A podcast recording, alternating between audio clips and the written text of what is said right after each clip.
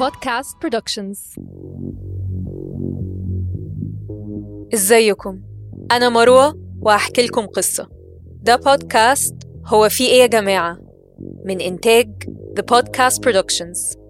في البودكاست ده هحكي لكم قصص حقيقية عن جرائم قتل أحداث تاريخية غريبة أماكن مسكونة وكل القصص اللي لما بنسمعها بنقول هو في إيه يا جماعة؟ هي الناس مالها. القصص دي بطبيعتها ممكن يكون فيها مشاهد عنف أو أحداث ممكن تبقى مؤذية لبعض الناس. فياريت تقروا الوصف كويس عشان تتأكدوا إن الحلقة مناسبة ليكم. أهلا بيكم في الموسم الثالث. الموسم اللي قبله وقفناه فجأة علشان الإبادة الجماعية اللي بتحصل في غزة. اللي لسه لحد دلوقتي ما وقفتش. فياريت نفضل فاكرين إخواتنا. يلا نسمع قصة النهارده. الاحتلال الصهيوني وسرقة الأعضاء. يوم 15 مارس سنة 1992 في قرية اسمها أماتين في شمال نابلس في الضفة الغربية نصبت قوات الاحتلال الإسرائيلي فخ لشاب اسمه بلال أحمد غانم اللي كان مطلوب في إسرائيل لمشاركته في نشاط رمي الحجارة. قوات الاحتلال تمركزت في بيت مهجور جنب بيت بلال واستنوه يرجع. عشان يبختوه ويقبضوا عليه. بس اللي حصل إن أول ما بلال رجع أطلقوا عليه الرصاص بشكل مباشر وفورا استشهد بلال بعد إصابته برصاصة في القلب. لكن ده ما منعهمش إنهم يكملوا. فضلوا يضربوه وأصابوه برصاصة تانية في رجله.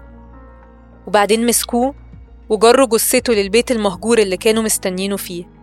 الغريب إن خلال دقايق قصيرة دخل القرية مئات الجنود الإسرائيليين وحصروها.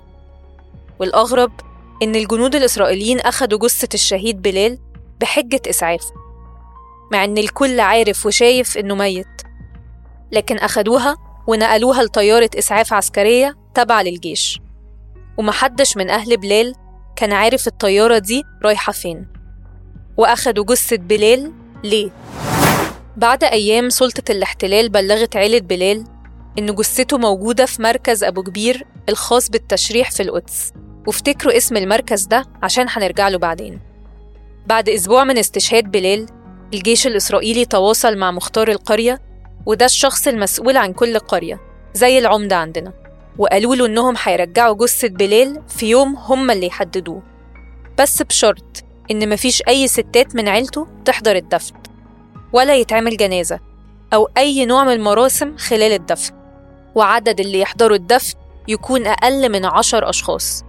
وبالرغم من إن سلطة الاحتلال هي اللي حددت ميعاد الدفن إلا إنهم أخلفوه. وما جوش غير بعد الميعاد المحدد بيوم وفي نص الليل. وكمان فرضوا حصار كامل على القرية وأعلنوا منع التجول وقطعوا الكهرباء. بحضور اتنين من إخوات بلال الذكور وعدد قليل من رجالة كبار السن وعدد من الصحفيين والأجانب بدأت عملية الدفن. خرجوا جثة بلال من كيس أسود عليه غطا شبه اللي بيكون في المستشفيات. وخلال الدفن اللي كان بيصوروا الصحفيين قام واحد منهم كشف الغطا من على جسم بلال. وهنا كانت المفاجأة المفزعة. جثة بلال كان فيها جرح كبير متخيط وكان الجرح ده ممتد من دقنه لحد آخر بطنه وده كان مفاجئ لعيلة بلال. لأن العيلة ما ادتش السلطات الإسرائيلية إذن بالتشريح. غير إن ما كانش فيه داعي للتشريح لأن سبب الوفاة معروف. من ضمن الصحفيين اللي كانوا حاضرين خلال عملية الدفن صحفي سويدي اسمه دونالد بوستروم اللي الصحافة الإسرائيلية بتسميه المزعج. بوستروم صحفي ومحقق في صحيفة سويدية ومصدر قلق وإزعاج لسلطات الاحتلال بسبب النشاط اللي بيقوم بيه. في تحقيق لبوستروم نشرته الصحيفة السويدية أفتون بلادت تم اتهام السلطات الإسرائيلية والعاملين فيها بالإتجار غير الشرعي في الأعضاء. حكاية بوستروم بدأت سنة 1992 لما تواصل معاه بعض الأفراد التابعين للأمم المتحدة وبلغوه بشكوكهم إن سلطات الاحتلال بتاخد أعضاء من الشهداء بدون موافقة أهلهم أو معرفتهم. وقتها بوستروم بدأ في تحقيقه الصحفي. بوستروم كان موجود خلال دفن الشهيد بلال أحمد غانم وشاف بنفسه إن في شق طويل في جثته بداية من دقنه لحد آخر بطنه. ووقت الدفن كان في إجراءات غريبة زودت شكوكه أكتر. في تحقيقه الصحفي اتهم بوستروم السلطات الإسرائيلية بسرقة الأعضاء ودلل على ده بأكتر من حاجة. أولها هي الجروح اللي شافها في جثث الشهداء عند الدفن وتأكيد عدد كبير من أهالي الشهداء إن جثث أبنائهم بالفعل كان فيها جروح كبيرة وما كانتش موجودة قبل كده واكتشفوها عند الدفن ودلل على ده برضه بإن في سنة 1992 أطلق وزير الصحة الإسرائيلي إيهود أولمرت حملة قومية لتشجيع التبرع بالأعضاء. كان في فجوة كبيرة بين الطلب والاحتياج للأعضاء وحجم المعروض للتبرعات وده كان سببه إن الديانة اليهودية بتحرم التبرع بالأعضاء. والغريب إن في نفس السنة دي وبشكل متزامن مع الحملة بدأت حالات اختفاء عدد كبير من الشباب الفلسطيني. ولما بيرجعوا بيكونوا جثث في نعوش مقفولة. وبحرص شديد من سلطات الاحتلال إن الدفن يتم بشكل سريع وبالليل وبدون أي مراسم أو جنازة. ومن ضمن الدلائل اللي بتثبت سرقة سلطات الاحتلال للأعضاء من جثث الشهداء الفلسطينيين بدون علم أهلهم أو موافقتهم إن يهودا هيس المدير السابق لمعهد الطب الشرعي الإسرائيلي أبو كبير اعترف بالسرقة اللي بتتم داخل المعهد وقال إنهم أخدوا قرنيات وجلد وصمامات قلب وعظم وكل اللي حصل ده كان غير رسمي بحد كبير وما طلبش إذن من الأسر. وفي كتاب اسمه على جثثهم الميتة قالت فيه بروفيسورة ماتيرا فايس إنه خلال وجودهم في معهد أبو كبير للطب الشرعي شافت بنفسها إنهم بياخدوا الأعضاء من جثث الشهداء الفلسطينيين بس وبيسيبوا جثث الجنود الإسرائيليين سليمة. يهودا أضاف على كلامه إنهم كانوا بياخدوا القرنيات والجلد وصمامات القلب بشكل صعب حد يلاحظه إلا المتخصصين وبيعوضوا مكان القرنيات بأجسام بلاستيك وبياخدوا الجلد من ورا الظهر عشان أسر الشهداء ما تلاحظش وزيادة على كده بياخدوا جثث الشهداء لكليات الطب في الجامعات الإسرائيلية عشان يشرحوا ويدرسوا عليها. في سنة 2009 اتقبض على مواطن إسرائيلي اسمه ليفاي إسحاق روزنباوم عن طريق مكتب التحقيقات الفيدرالي الأمريكي ال FBI وبعد التحقيق معاه اعترف إنه بيقوم بدور السمسار في تجارة الأعضاء بشكل غير شرعي بين إسرائيل وأمريكا. وبعد ما القضية زاد فيها الكلام والاتهامات الموجهة لإسرائيل خرجت المتحدثة باسم وزارة الصحة الإسرائيلية وقتها وكان اسمها إيناف شمرون جرينبويم وقالت الحاجات اللي التحقيقات بتتكلم عنها دي قصة قديمة انتهت من سنين لكن الحقيقة إن مفيش حاجة انتهت وإن الممارسات دي لسه مكملة. كل الدلائل دي بتوصلنا لمكان واحد المكان ده هو المعهد الوطني للطب العدلي في حي أبو كبير في تل أبيب. المعهد ده هو المؤسسة الوحيدة اللي بتقدم خدمات الطب الشرعي في إسرائيل. في سنة 1955 تم تأسيس المعهد بدعم من الاتحاد اليهودي في جنوب أفريقيا. ومن بداية تأسيسه لحد دلوقتي اتنقلت إدارته أكتر من مرة بين جهات مختلفة. لحد 2012 بقى تحت إدارة وزارة الصحة الإسرائيلية. طب ليه كل الدلائل بتوصلنا لمعهد أبو كبير؟ المعهد ده المكان الوحيد المعتمد في إسرائيل للطب الجنائي. وده معناه إن بيتم فيه التحفظ على الجثث المرتبطة بأعمال جنائية وبيتم فيه فحوصات مختلفة وعن طريقه برضه بتصدر التقارير الجنائية. لكن المعهد دايما كان مركز للشكوك سواء بالنسبة للإسرائيليين نفسهم أو الفلسطينيين.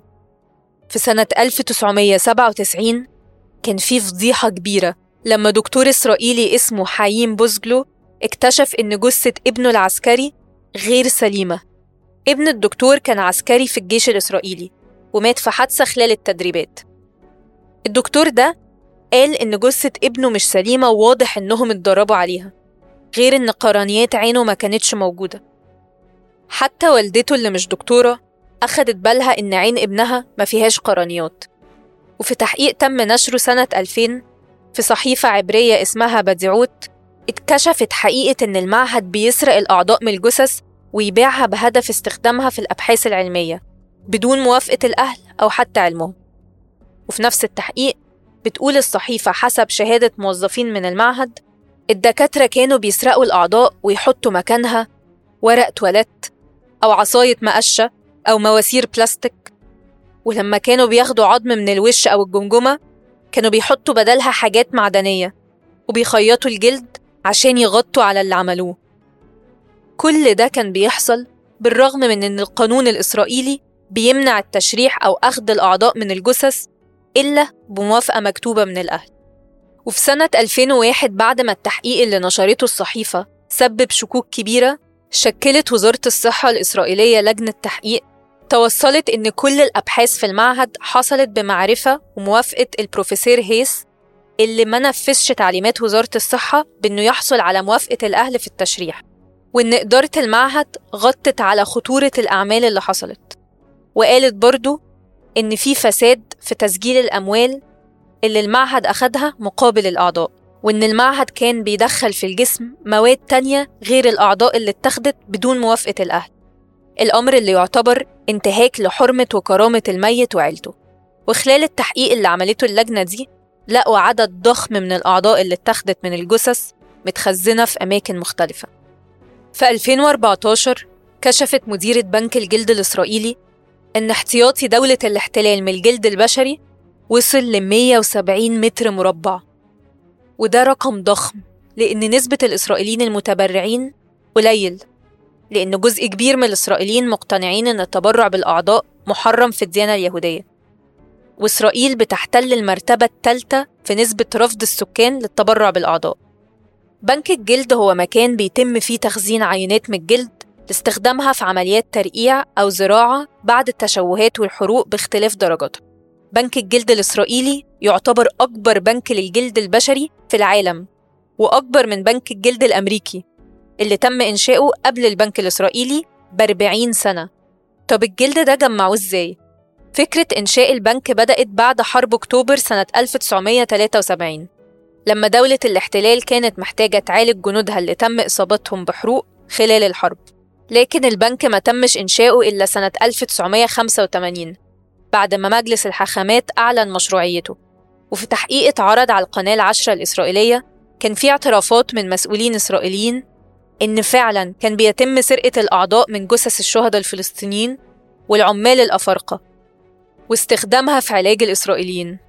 وفي حوار عمله الخبير في الشؤون الإسرائيلية أنس أبو عرقوب أكد إن سرقة الأعضاء من جثث الشهداء الفلسطينيين مش مجرد شكوك وإن الإعلام العبري نفسه عارف إن ده بيحصل.